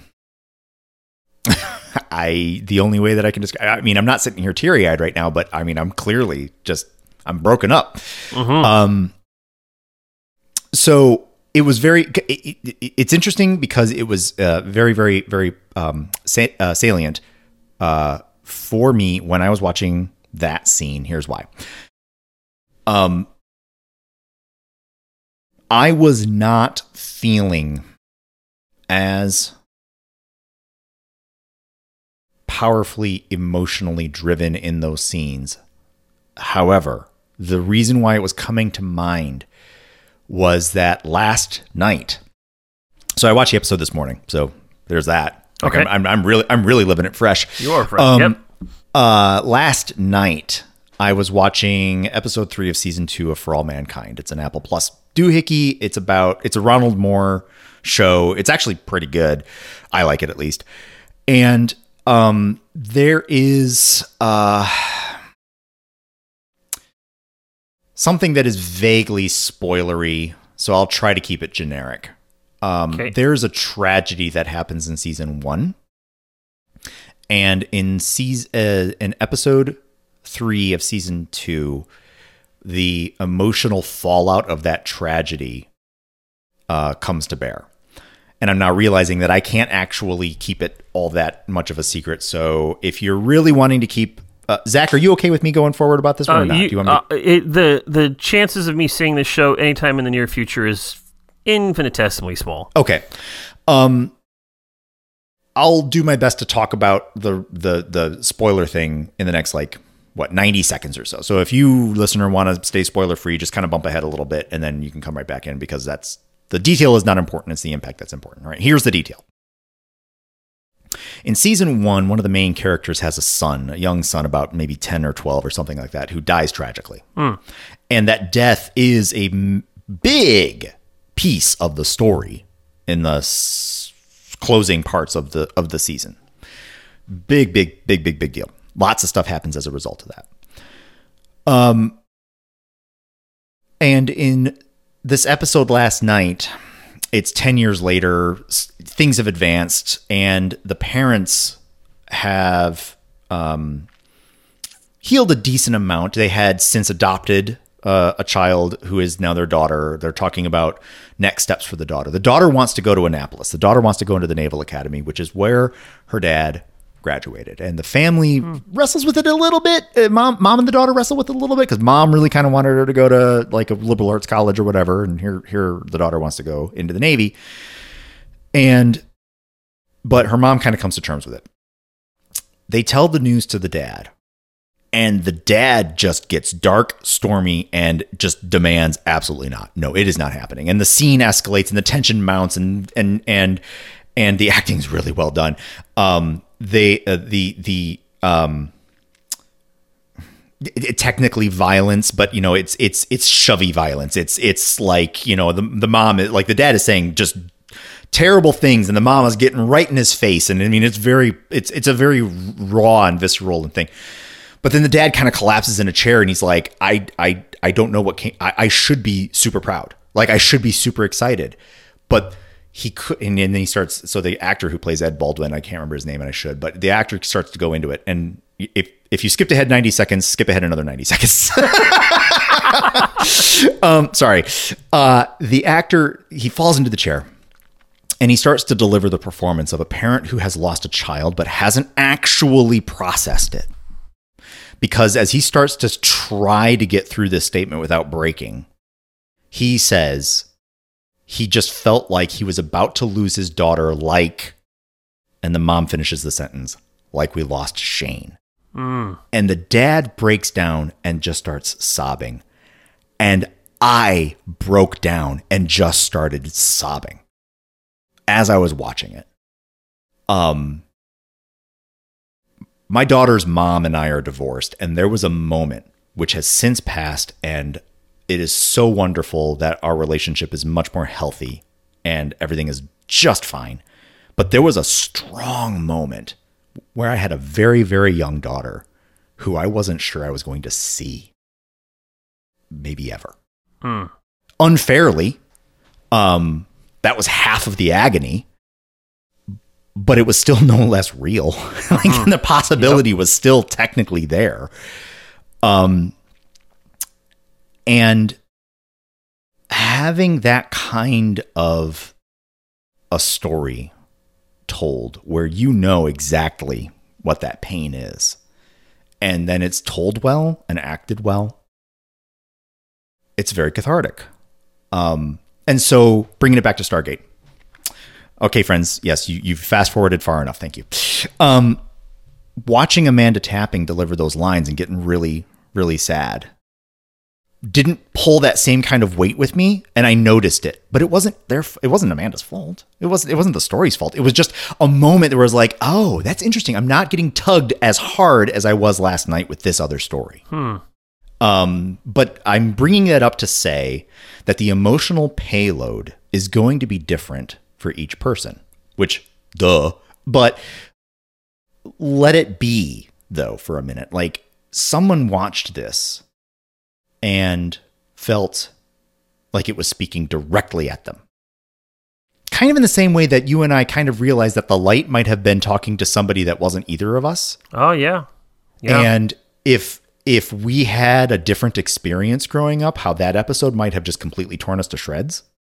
Um, kind of like I was kind of irrationally losing it when um, Cassandra. I'm laughing because I'm literally tearing up again. Um, when Cassandra had a naquadah bomb in her, and and the and the the solution was to leave her alone in a mine pit. oh yeah. And Samantha was like, "Hell no, I'm not going to do that." Like like um there are stories and there are emotional hooks that are going to just slay me and they aren't going to slay you Yeah. and there are stories that are going to slay you and they aren't going to slay me. I'm glad you brought up uh, Jackson talking about how his feelings of inadequacy. So Um, I want to pop in ahead. here real quick because you know when, as somebody who deals with his own issues of inadequacy, as I do, Mm-hmm. Um, I, I am thankful that I have worked through most of that most of the time, and so I, I don't feel inadequate all the time. Mm-hmm. Um, even not even most of the time anymore. But there was a time. Good gracious, there was a time, and uh, you know. But so just the idea that somebody else would love me so much that if I were in that place of, you know, brokenness, Mm-hmm. uh, for them to just be slayed like like Samantha Carter was, and Amanda Tapping did a tremendous job. That's what hit me uh, because I resonate with Daniel Jackson, and and you know, frankly, there for me there is nothing quite so healing as knowing that somebody actually truly cares. Mm-hmm. Because when you don't think that you're worthwhile, Mm. at least with me, when I didn't think I was worthwhile, and when I'm in those moments now, uh, you know, the, why would you even bother thinking about trying anything extraordinary? Because I'm not worth it. That's the feeling. And then for me to see this on stage, on on the screen, and you see that Jackson is feeling these feels, and you have, um, well, frankly, all three of the other actors, uh, Tapping and Judge and Anderson, stepping up in their own way to say, "You make a difference." Um, Yeah. You know, Teal'c saying, you know, when you die, uh, not only will we have lost a significant and important warrior in the fight against the Goa'uld, but we will. I will also have lost one of my very dearest friends. Um, I mean, though that emotional connection that says that, hey, even when you can't see it yourself, it's plain as day to others that you're valuable even though you don't think of yourself as valuable? That type of thing and with this kind of acting and these actors and and you know i mean especially with amanda tapping chris judge and michael shanks those three there were like bestie friends from the very beginning. They just clicked together uh, from the very beginning of the series. Um, so those tears that emotion is real um you know i i don't very often cry when i watch tv or movies especially when Oh yeah. when when I uh, have seen the show so often. So I did not cry in that moment yesterday when I watched it, but holy smokes, did I feel it well up even in my eyes. Oh yeah. So you know that was a moment that that uh, it it hit me in the feels there. It hit me in that just gut wrenching spot, even if it didn't hit you. Um, Oh so there you go. yeah. And that's that's the point. Yeah, yeah. Now there is there is an interesting universal tragedy that a story where one of the main characters is vocalizing feelings of inadequacy can be so universally understood. hmm That's a shame. It, it's true. It's barely or almost certainly nobody's fault. But the borderline plague of the emotional burden of the feeling of inadequacy is um, stupidly common. Yeah, And for something that is so common that it is not a um, that it is not a piece of the human experience that also comes with a solution is just is just criminal. So I'm going to push back on that a little bit because Yeah. you're right. It doesn't have a solution, and yet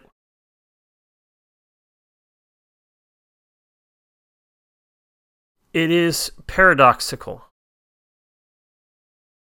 But when I was trying to be together, when I was trying to assume that I had it all together, that I hmm. was a, a whole person, that was the time when the feeling of inadequacy was the biggest, was the most, was the most poignant. Uh huh. Yeah. and when carry on. Mhm. and when I learned, and this is a slow process, but when I learned to uh, accept that I was broken and to accept that my brokenness did not need to be fixed in order for me to be whole, Mhm. it was in that moment where I began to realize that I was whole and that the brokenness all of a sudden was not as severe. Yep. Uh, and it is that paradoxical place that, that it is when, for me, when I accepted that I was simply a broken mess and that I was okay as a broken mess, that I all of a sudden became less of a broken mess. hmm Um, and this is an episode that just delivers that for me. Hmm Uh, Oma's line at the end, the only thing that you control is whether you are good or evil. I think that might be a little bit uh, simplistic, a little binary for me, but in the end, the only thing that I can control is what I do. hmm Um, and while my intentions don't excuse my behavior, hmm my intentions are part of my behavior. hmm And the only thing that I can control is what I do, not how you take it. There. oh, go ahead. And and that is that for me has been a liberating uh realization in my Mhm. life. There is a um, there's a line in an Indigo Girls song that I just adore. Song is Strange Fire, and um, the the line is when you've learned when you learn to love yourself, you will dissolve all the stones that are cast, and the the the the words are the words are almost trite um, the the the phrase is I think it's overused. Um, but the but the the mess the, at least the message that I hear whenever I hear that line um is that learning to love yourself is not trivial. We say it all the time. We we say that at each other quite a lot. Um or at least forms of that. But the, the but the doing of it is bizarrely hard. And I think I hear an echo of that when you were talking about your experience, Zach, where where the the real uh, the real freedom comes in stopping trying to be what you're not. And yes. and being what you are is terrifying. And when you realize that the pain of trying to be something that you're not is going to exceed the pain that you get from the terror of being what you are, that's when you suddenly, at least from my experience, that's when I suddenly was like, oh, I, um, I, I can, I can feel like myself, and that's okay. And the amount of positive impact I have on myself and my environs with just that thought is is monumental compared to the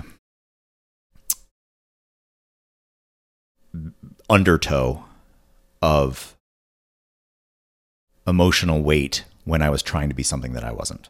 Mm-hmm. And that I think is the heart of this episode. And Uh-huh. that's the, Yep. the heart of what Oma says to Daniel is that in order for you to ascend, you have to be honest with who you are and be okay with who you are. Right?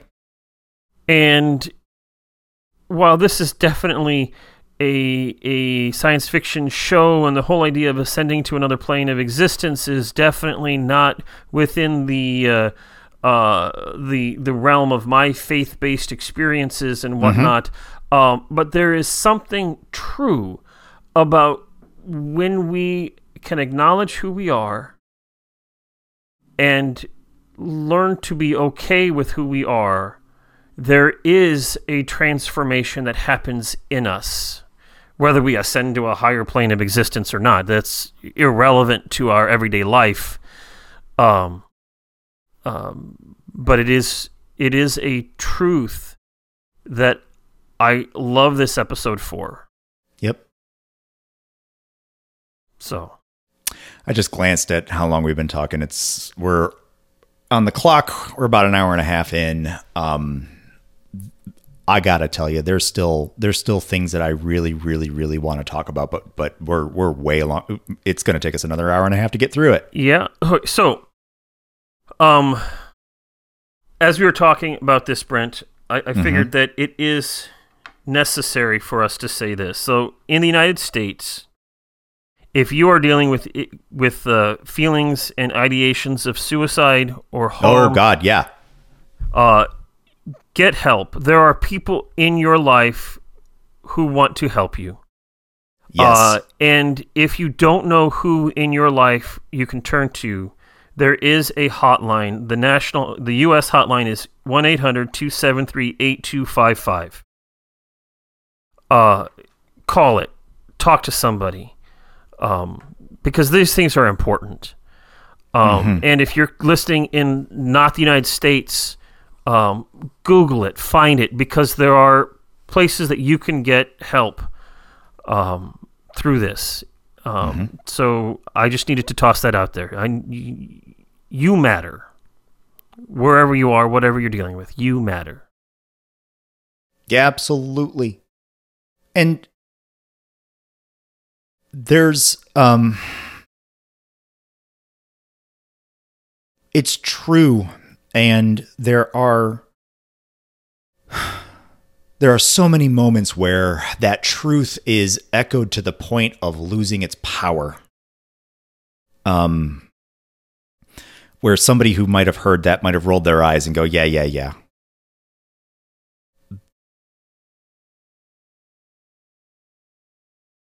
I don't know. I don't know how to. I don't know any other way to say it that might be any more convincing. But I mean, other than to say, for for everything, for every idea that might cross a person's mind as to why their situation might might categorize them as completely unique in all the billions of lives that have ever lived on Earth, and that their actual worth is indeed nothing. No, no, no. Uh, for for what it's worth, random internet stranger right now is telling you there is somebody that will be very sad if that happens, and that person might not be saying it, and that's a tragedy unto itself. But finding the folks who make you feel valuable is important to do and worth doing. And if it starts with a phone call to a complete and utter stranger who's willing to create that kind of connection with you, even for a moment, that's where it starts because you can have it. There are people who care about you. Guaranteed. Yes, absolutely.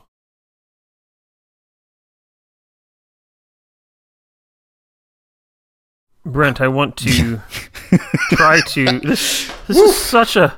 Whew, Woof! Um, that that got deeper than I was expecting. Mhm. Um, I I knew that it could get there, but I don't know. So, and I don't know how well to transition. Well, we can. I recommend that we just rip it off like a band aid. Uh, good friend listener, this is going to be. we try to make things smooth. This one isn't going to be smooth.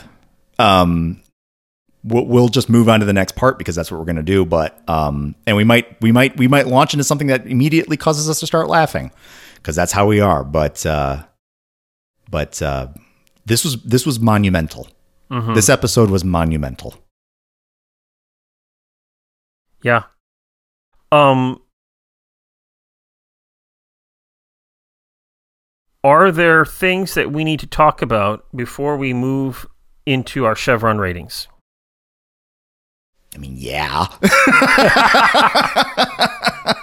Fair enough. Um, yeah, let's let's acknowledge that um, we could easily we could easily talk about this one for hours. May may may we have opportunity to continue to talk about this, Zach? Just you and I, just because, um, because this was this was great. This one was Mhm. great. Yep. Okay. Well then, I Mhm. ask you, dear friend Brent, yeah. how many chevrons does this episode get? I mean, there's only one answer, right? I mean, like this is this is eight. This is eight chevrons. Um, this is a game changer for the show. Uh, I thought it was just stunningly done. Um, everything about this was so good. Everything about this was so good. Even the trivial parts were so good. Um, and it knocked me flat on my back Hmm. in a good way. Mhm. And then it opened up the co- the possibility to have just a genuinely rich conversation. I, I can't ask for anything more. This There is an go. eight out of seven. Eight out of seven. Yep. So I have been giving this a lot of thought over the Mhm. last 24 hours or so since I watched this episode yesterday. And I've been thinking about where do I place it? Um, and there are lots of different reasons where I could go in lots of different places with it. Um, there are some places that felt a little bit clunky to me. Mhm. There are places that um, didn't quite feel as smooth as they could have been. Um, and yet,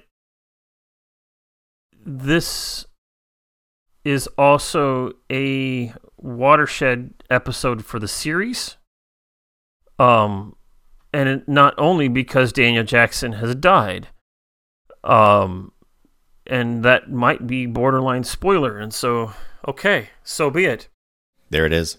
Um, but I think that when it's all said and done, and I've been wrestling with where to put this, uh, I think that I need to agree with you 100% that this is, in fact, an 8 out of 7. Yeah. Okay. Oh, I, I, I right? feel, I'm feeling the weight of our episode on top of me, Brent. okay. so, well, it will uh, be of no surprise to you, I think, that we have several uh, predictions. oh boy. I I bet you there's a lot of people that have a lot to say. Right. so, uh, I'm going to take these in the order that I find them. So, we're going to start Okay. with Kimberly. Ooh, you're gonna do that. I did put it on Twitter. Oh. You start with Kimberly, or do you want me to do my thing first? Um, yeah, why don't you look on Twitter real quick? All right, I'll look on Twitter real quick, real quick. Ooh, ooh, ooh. Oh dear. hey Zach, it looks like we got some predictions on Twitter. Oh, hey, I knew it was going to happen. okay, uh, do you want me to go through them? Yeah. Uh, yeah, why don't you go through them? All right. Okay. Uh, now I got to figure out how to make this go. Okay. Um, we've got David. Hi, David. He says, I predict the room where Brent was watching got a little dusty, causing his eyes to water up a bit. Ooh. Yeah. As we said, close, close, but not quite, but pretty close. All right. We've got um the handle is the computer guy. There's a Kevin in the name, so I'm going to say hi Kevin. I'll make my prediction here this week. Oh, it must be it must be our Kevin. Hi Kevin. Hi our Kevin. Um I'll make my prediction here this week so that Brent will have something to read for the prediction time. I'm going to say it's a six for both Zach and Brent this week because insert bagel comment here. Well done. Well done. Yes. A great episode. Um, the, the, oh shoot, I clicked a button. Okay, I'm back. Um, yeah, here's the thing. I didn't have a bagel this morning. So there's that. Imagine if I had had a bagel. I might have tried to make a ninth chevron happen. I don't know. Um, Hmm. then we've got Rob. So hi, Rob. First time predictor here. This is a great episode. I predict sevens all around, including me. Yeah, Ah, yep. I completely agree. So there's our Twitter. Com- there's our Twitter predictions. All right. Nice. All right. Thank you very much, Twitter folks. Uh, I Yes. appreciate that. So, on Facebook, uh, Mm-hmm. we'll start with Kimberly. Hi, Kimberly. She says, dial it up. For meta reasons, Zach will lock in on that eighth chevron. Oh boy. The acting Yep. in this episode is superb, especially between Jack and Daniel. Uh, prediction Brent, 7 out of 7. Zach, 8 out of 7. Yep. Yep. There you Yep. go. Way up there. Yep. Tim says, Hi, Tim. If it wasn't for the importance of the episode, I may, quote, only give it a six. But given how important it is, it has I to be a. Yeah, seven yeah, yeah. chevron from me. Yeah. Great character moments showing the love between the characters lets us know that characters can die. Redacted, Mm-hmm. redacted, redacted.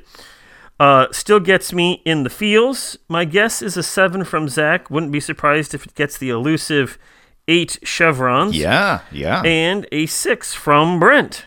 Mm-hmm. I'm feeling generous. There you go. Uh, Julie says, Hi, Julie.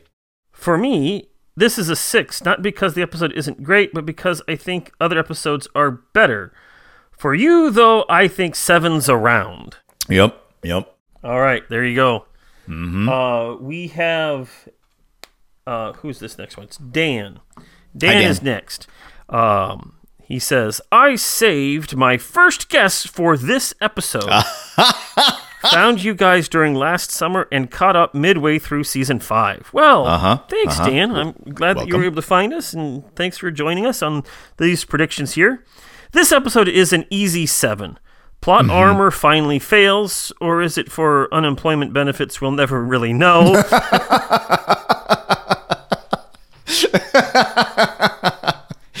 oh, yeah. Sorry. There you go. He continues. Uh, we are put through the emotional ringer. angry Yeah. at the Kelownans early on, sympathetic to Jonas's Yeah, plight yeah, of doing the best thing for his country versus doing the best thing for his conscience. We didn't even get a chance to talk about all Now that. there was there, literally there were three other things that I wanted to talk about. I'm not joking, but that's okay. We like it's fine. It's like Yep. Uh, Yeah. Then shaken to our core at the end of the episode with, in my opinion, the second most gut wrenching moment in the series. Hmm. Um, thanks for the podcast. Truly have enjoyed it over the past eight months, catching up Ah, and welcome. now working through new episodes. yes, Special shout out to uh, Cliff Simon. Uh, yeah, so y- you uh, might not have noted, known this, Brent. Um, yeah. But the actor who plays Ba'al, we met him in Summit and Last Stand. Yeah. Uh, Cliff Simon, just a few days ago, got into an accident and Oh, dear. died. Oh no. Uh-huh. Uh Now, I can't remember exactly what was happening in the accident, and so I'm not going to say that here now. But Sure. oh my! So we you've only just met Ba'al. Uh, suffice it to say, Ba'al becomes a significant villain for the rest of the series. Gotcha. Okay. Um, uh, and so when that so- news came out, sorry- it sorry definitely rocked the the Stargate world. yep. Um, yeah. So, uh, hey, people out there, you matter. You Yes, you really do. do matter. Um, okay. So that was Dan. Uh, Sandus says, Hi, Sandus. the first time I saw this episode, I was devastated. My favorite character was always Daniel. I was a mess. Not knowing why was worse. Was it the actor wanting an exit, the writers ending the journey? If it was, if it was, if there was a possibility for comeback, or that's it. God knows how much. I okay, redacted, redacted. but in my late rewatch of the series, I was able to appreciate uh, Redacted. It took a lot of courage. Uh, okay, so it took a right in Daniel. mm, You know this right? Okay, so anyway, she, she says uh, seven for Brent and Zach. oh, say say that again. I was laughing. Seven Sorry. for both of us. Ah, gotcha. Yes. Okay, Lisa. Hi, Lisa. Uh, Lisa says, "No, Daniel's dead. But, but, but what happened to plot armor? Oh, Right. hang on. He ascended. You say? Oh, okay. That makes all the difference. I, I think anyway. So, yeah. Okay. So, I'll admit there, there are better episodes out there, but for importance alone and the ending, this has to be at least a seven, surely. So Yeah. in the case, uh, in that case, I'm going to go for an eight from Zach and a seven for Yep. Brent. Yep. I just don't Yep. think he's ready to lock in that magical eighth chevron yet. Oh, shocker! Surprise! Surprise! Yeah, there you go. All right, we have Jacqueline. Hi, Jacqueline. She says, I was 13 when this episode aired, and I Oh, just remember being left inconsolable. Yeah. I still have a good cry over Meridian whenever I watch it, but the first time was terrible. It was so bad that my parents ended up arguing because they felt so bad for letting me watch the show. Oh, yeah. God. This is such an important episode, and the acting again from RDA and Michael Shanks is so good. The way the story is told, we see Jonas battle between doing the right thing, his own conscience, versus his country stuff, and how mm-hmm. Jack is also willing to do whatever it takes to save Daniel. Mm-hmm. It's a game changing episode, in my opinion. And you guys know I love your podcast, but I've really enjoyed listening to Brent's thoughts on season five, as the rest of us have known how the season and Oh, beyond yeah. plays out. Yeah. I'm going to say this episode scores highly from you both. I'm going to say eight chevrons, or maybe seven and a half from Zach, given other episodes still cut to come in the future. Jacqueline, I well think she got done. it. Didn't she hit it? Yeah, she got it. Yeah. the eight chevrons from yeah, absolutely. Yeah, eight from both of us. Yep. so that was another thing. Um, what would she mention here? Um, the Jack being willing to do whatever it takes. Hmm? Um, and then, and then for that final conversation between Jack and Daniel, and Jack is the one that says, "Jacob, stop." That was also just one of those moments that that was uh, a major moment for both Jack and Daniel and everybody. Yep. Yeah. Yep. Okay. Uh, Austin. Hi, Austin. Choo choo! The plot rolls on for this one. Mm-hmm. Well, I guess we see a side of Carter we didn't want to see as her eyes light up for the Naquadria in the face of Daniel dying. In this episode, we get introduced to Jonas. Can I tell you I'm in the Daniel Jackson camp? Uh, why would the Kelownan scientists have a particular reason to cover up if it was in their best interest to not be exposed to the effects of a failure? Seems like most scientists who knew what they knew what they did wrong are now dead, so they are doomed to repeat the same mistake. Not really a deep episode, but ultimately this is a wonderful mm, that- episode yeah, for fair. many Yep. reasons and Yep, demands yep. to be taken seriously. Incredible acting by everyone and should bring a tear to an eye at least. Teal'c really puts the heartstrings pulls the heartstrings on this Yeah, one. I agree. Uh, six for Brent because the good acting, but the plot is not that deep, and seven for Zach due to the amount of topics discussed, like Ascension and Naquadria. Um, so I would Yeah, we- probably we challenge a little bit on the plot not being deep. Um, I mean, we, that's not the direction that we ended up talking about, but I think that there is still a lot there. Um, there are some plot holes that that need to be you know, really ought to be touched on. Like, uh, if the radiation was so bad as it was when when uh, uh, Jackson broke the glass, how come Jonas wasn't affected? Uh, yeah, I mean, behind a wall, you know, Yeah, you know, radio radioactivity is basically light, so he was in a shadow. Um, you know, there's there's reasons. I, I think I think I think what was what was being you know what Austin was trying to say. I think what Austin was trying to say is that nominally, even though the A story was not the A story, it was not the A story was not the um, bomb development. It was Daniel Jackson and his transition. That was the A story. Right. But on the face of it, the A story was the events that transpired that brought Daniel his death. And on that ground alone, I think I agree. The story was a little weird and shaky, but I immediately pivoted off that. I was immediately going, that's that's not the A story. Yeah, yeah, sure, fine. They, they they did a they did a nuclear test that went wrong. Yeah, yeah, yeah, yeah. The A story was Daniel Jackson and his transition. And in that respect, um, there was no real plot to screw up necessarily. It was just questions to ask and responses to have, and a, and and a send off to have. yeah, Um, so as I view it in that interpretation, that's where it's strong.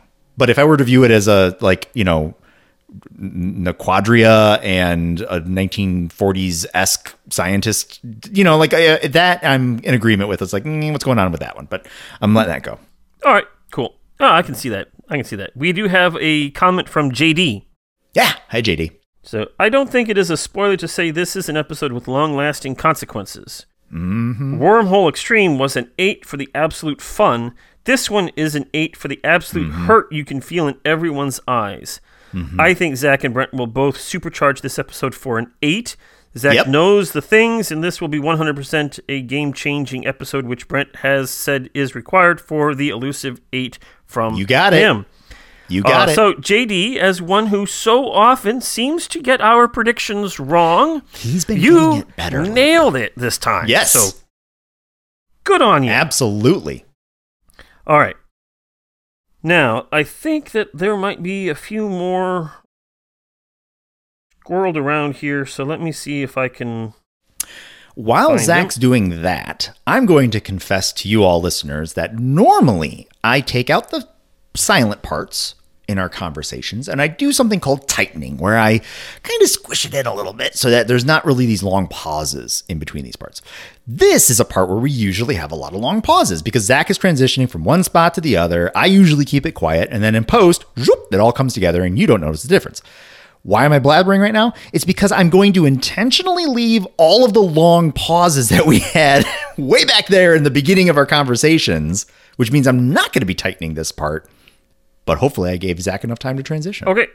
So you did. Um, nice. uh, we. Uh, I think I got all of the uh, predictions from Facebook, and Okay. if I missed yours, I am terribly sorry. But we do have several um, emails that came out. Oh boy. Okay. All right, so the first email comes from Chris. Hi, Chris. He says, Dear Zach and Brent, I'm Chris, and this is my first time emailing you, so I will break it down into my thoughts on you guys and the prediction. Okay. Uh, we will skip the thoughts on us guys Oh, and go straight to the prediction. Brent, I Yes. can tell you that later if you want. Or you can go I- to the can also- email and read it. I can read it. Yes, exactly. So, in my time of listening to you guys, I have learned one thing that Brent and my girlfriend have a very similar opinions and ratings on SG1. yes, that does include Bane. Incidentally, folks, he does talk Yes. about things that, and, and the fact that he's been introduced his girlfriend to the show. Uh, so, there you go. Yes. I loved this episode and would give it an 8 out of 7. I Mm-hmm. think Brent will also give it an 8 because of amazing performances, gut Yep. punch, and and he had a really good breakfast. Yeah. No. No. Zach the last gets part. an not 8 for the same reasons, but also future stuff. Future stuff. Yeah. Thanks for yeah, the yeah. amazing podcast, and can't wait to listen to the next one. Awesome. Thank you so, much. Well, Chris, for your first prediction, you got it absolutely right. Yep. Yep. Congratulations. Well done. on that. Okay, we have Aunt Susie. Hi, Aunt Susie. She says, This is a tough one. I have always had a compelling affinity for the Daniel Jackson character ever since he was created by James Spader, and mm-hmm. Michael Shanks' portrayal has only strengthened that bond through the years. So it is a gut wrenching. So it is gut wrenching watching this episode that was written in order to deal with real behind the scenes events. I usually watch it with a glass of wine in hand, which really doesn't help, but just makes me a miserable drunk. okay, yeah. Uh, I hear you. Uh, It is Some wine and a box of heartbreaking to hear Daniel talk about not being worthy of ascension Hmm. or having accomplished anything good in his life, and his farewell to everyone, especially his best friend Jack, is intensely emotional.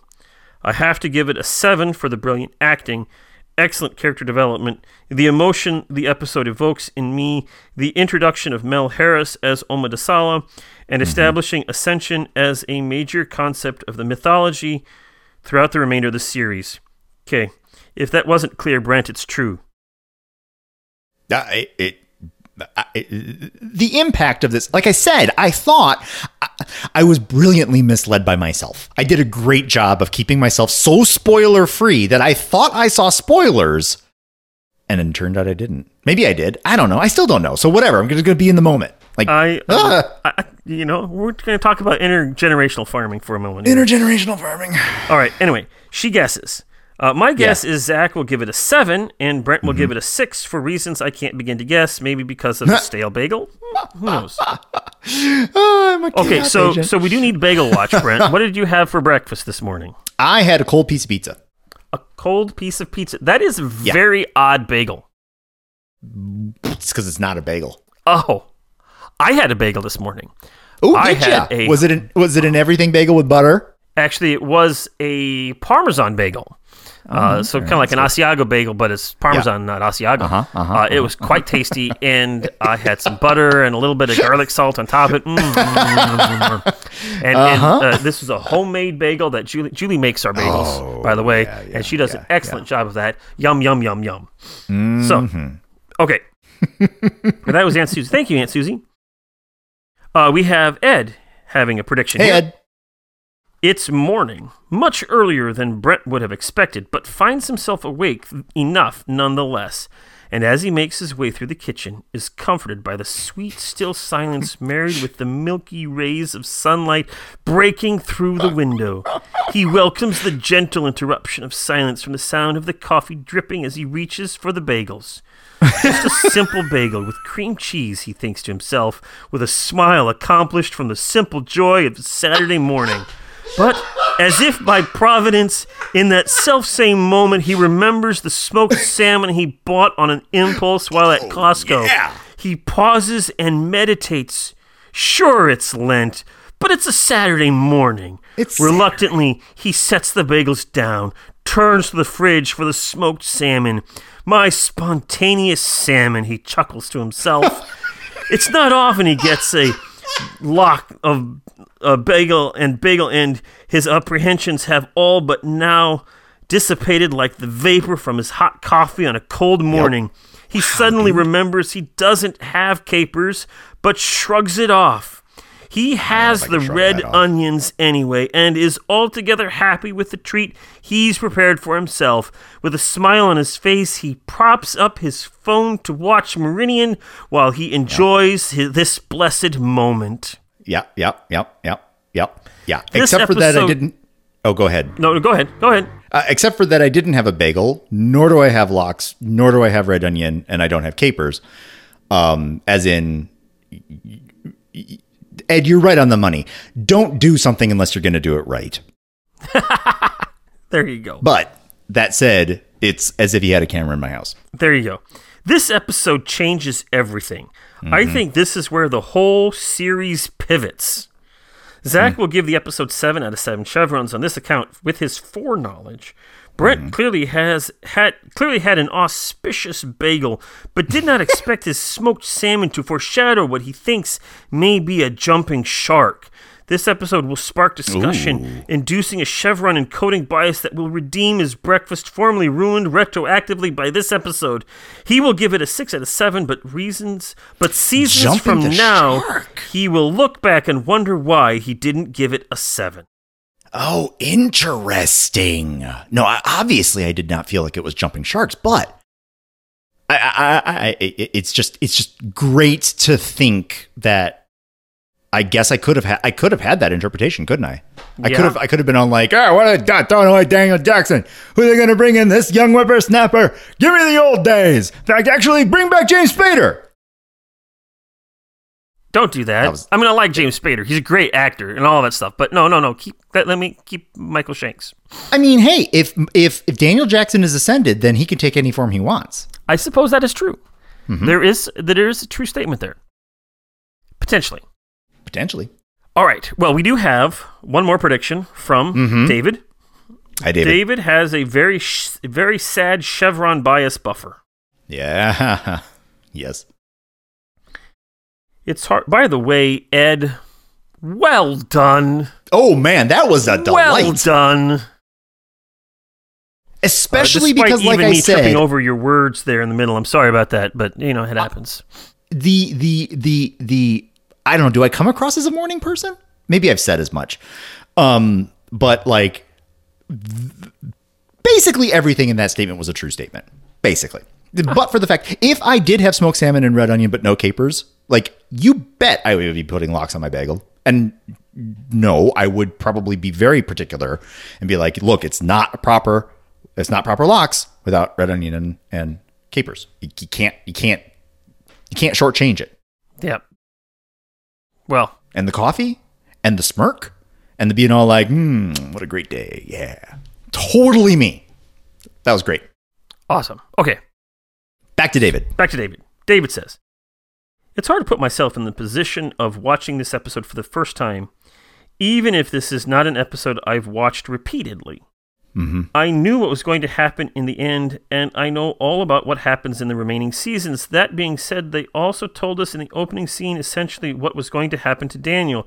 So this mm-hmm. is really a no, they can't be serious. They wouldn't do that, would they? He has plot armor episode, but but they did it, and it was a bold mm-hmm. decision. Even if Daniel is only ascended, I'm also sure that at this point Zach has brought up the behind the scenes of why this happened too. So I won't go into Yeah. that.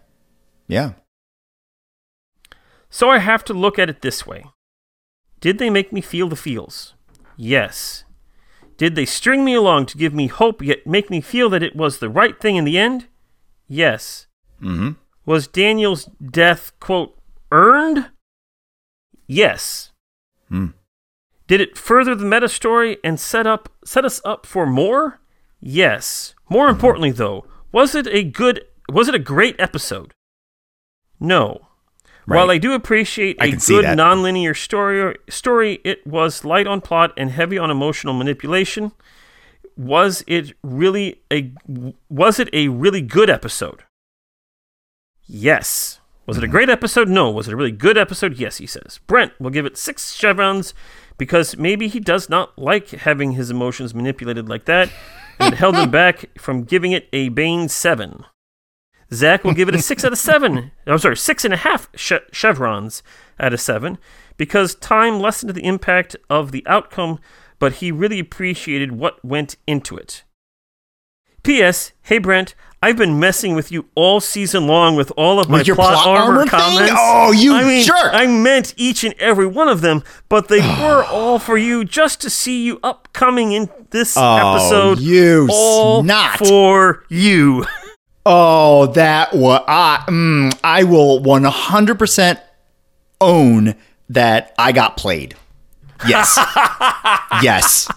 I will one hundred percent own that I was getting. Yes, that that if that was your intention, you played me like a fiddle. Yep, absolutely, All right. absolutely. Well done, well done. So those are our predictions. Thank you Nice. very much, everyone who Yes, did that. thank you. I uh, kind of had a sneaking suspicion that uh, when the word came out that uh, there would be a lot of predictions being made. Um, so there you have it. Thank you very much. Yep. Thank those. you, everybody. All right. This is great. This is so much fun. So Brent, Uh, I was before you transition. Sorry, yeah. I was telling Zach uh, earlier. Like, I'm not sure if there is a soul on planet Earth. He assures me that I am not as special as I think I am, but I think I am just stupidly privileged to be going through this show, which is clearly very good, in the way that I am able to, with the privilege of having all of you all along for the journey and having the ability to both dive into it but still be unaware of like the fullness of it yet like this is just this is an absolute delight and i am so thankful for you all for helping me do this thing because it is just a joy it is just a joy well, uh, speaking for all of our listeners, Brent, I say you are welcome. Uh, we are glad that you're enjoying this. Um, Heck yes. and and I think you know, for me, this this is this is a great project uh, for many reasons. One of them, and not least of which, is that uh, um, there's a certain amount of being able to watch the series for the first time again uh, as I listen to you talk about it after the fact. So, uh, and I suspect that I'm not the only one of the listeners out there who experiences that as well. So, thank you very much to you for giving us the opportunity to do i'm this. just being me yeah you're welcome this is good stuff this is great fun All right. So, Brent, yeah uh, we have just been talking about this episode, and here at the end, you have given your revelation on what this means for you and all of this stuff, and I've given my revelation. Well, that's the name of this next episode Revelations.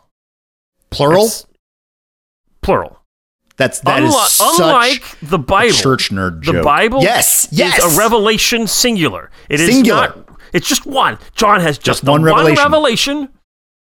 Julie is like, hush up, move on. oh come mm. In any case, in any case, this episode one who is egged it on. revelations, plural okay plural. So I ask you, dear friend Brent, yes what kind of revelations we can we experience in this episode, the finale of season five? Oh, this is the series finale. Of It course, is. obviously. Yeah, yeah, yeah. Okay, okay, okay, okay, okay. Next time on the series finale of Stargate SG1. N- season, season, not series, season. Thank you. Let me start that whole thing over again. I totally didn't mean series, obviously. Next time on the season finale of Stargate SG1. The SG1 team travel through the gate to find themselves in a strange world. And without their chief archaeologist, they're kind of screwed because they have absolutely no idea what they're looking at at all. And somebody says, I don't know, what do these symbols mean? And they said, if only we had Daniel around. And we're like, yeah, right?